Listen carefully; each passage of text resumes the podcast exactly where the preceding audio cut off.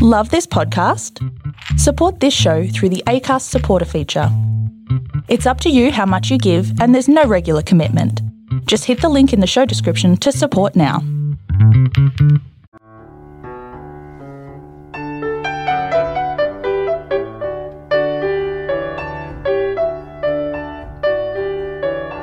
Writing True Sentences, a blog post written and narrated by Robert Fairhead from the Tall and True Writers website. The Australian Writers Centre's brief for October twenty twenty-one's Furious Fiction Writing Challenge was to set the short story in a court, include a character who measures something, and the words balloon, rock, and umbrella. So recalling Ernest Hemingway's advice to write one true sentence, I wrote, "The policewoman at the front of the court is trying to catch my eye." In nineteen eighty-four, in my early twenties, I quit a job in acrimonious circumstances. Unsurprisingly, I didn't get a goodbye and good luck card, but six months later, I received a summons to appear in court for an unpaid parking fine for my old company car. Cross-checking the dates, I confirmed someone else at the company drove the pool car on the day of the parking fine, but I had to attend court because I was nominated as the driver on an earlier overdue notice, sent to my old company and not forwarded to me.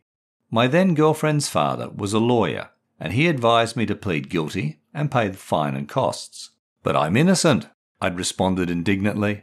And that's how, for the first time in my life, and the only time to date, I ended up having my day in court.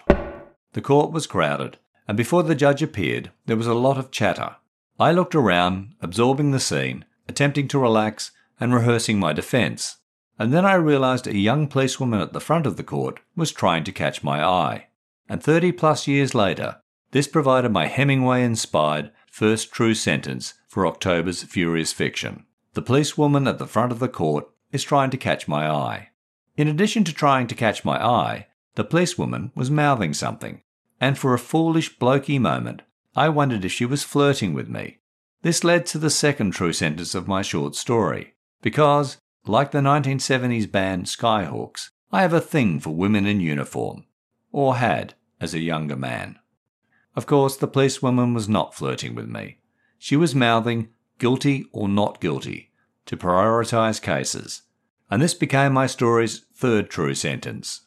As in court, I shook my head vigorously and mouthed back, "Not guilty." Although I'm now much older and, hopefully, less foolish and blokey, I have a bad habit that's become more pronounced over the years. Walking past a local court, I pass judgment on the people milling about outside, as I did in nineteen eighty-four. And this was my fourth and final true sentence, with the protagonist of my story measuring up the cases sitting beside him in court, a beefy bloke in a too-tight suit and a dolled-up woman as guilty as charged. I had a setting in court, a character measuring something, and four true sentences filling out several scenes. However, I still needed a plot, a denouement, and a place for the words balloon, rock, and umbrella. Furious Fiction is run on the first weekend of the month, with the brief emailed at five p.m. on Friday, and writers have fifty-five hours to write and submit their five hundred word short stories by the midnight deadline on Sunday. Since my first Furious Fiction in April twenty twenty, I've settled on a routine of outlining a story from the brief on a Friday evening and writing the first draft on Saturday, and this leaves Sunday free to proofread and edit the final version, sometimes up to the last minute, as I did in September twenty twenty, when I submitted my story at one minute to midnight.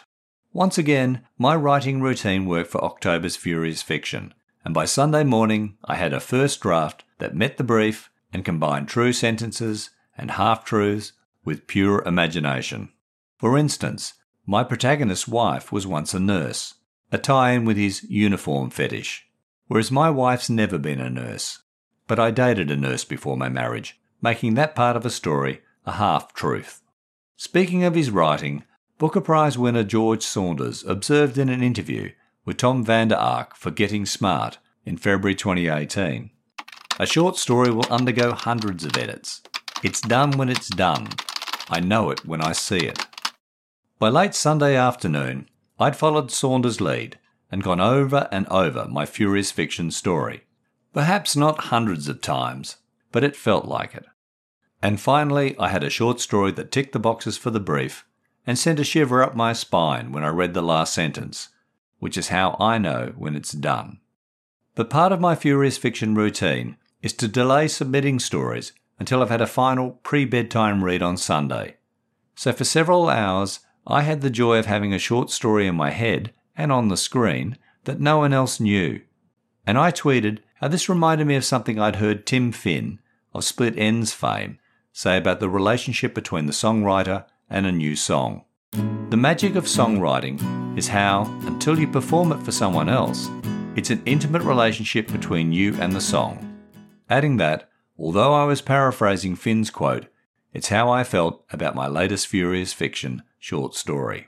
Holding off submitting my story until late Sunday also allowed me a final edit. At this stage, I was sitting on four hundred ninety-nine words, but I decided that one line, and I realised the more who plead not guilty, the longer I'll be stuck in court, read better as, the longer I could be stuck in court. So now it was the perfect length too, five hundred words. I took a deep breath, crossed my fingers, and clicked submit. October twenty twenty-one's Furious Fiction was not the first time I've drawn on true sentences and events from my life for a short story. For instance, I set the Al-Rabie Hotel from November twenty twenty at the Al-Rabie Hotel in Damascus, Syria. It opened with a true photo of me sitting in the hotel foyer taken while backpacking in Syria in nineteen ninety-five. And I based Signs of the Second Coming in March twenty twenty-one on a school teacher who greeted our class with a beaming face on mornings after overnight disasters elsewhere in the world, because he believed they heralded the second coming. But I still doffed my cap to Hemingway for his advice to write one true sentence for my short story.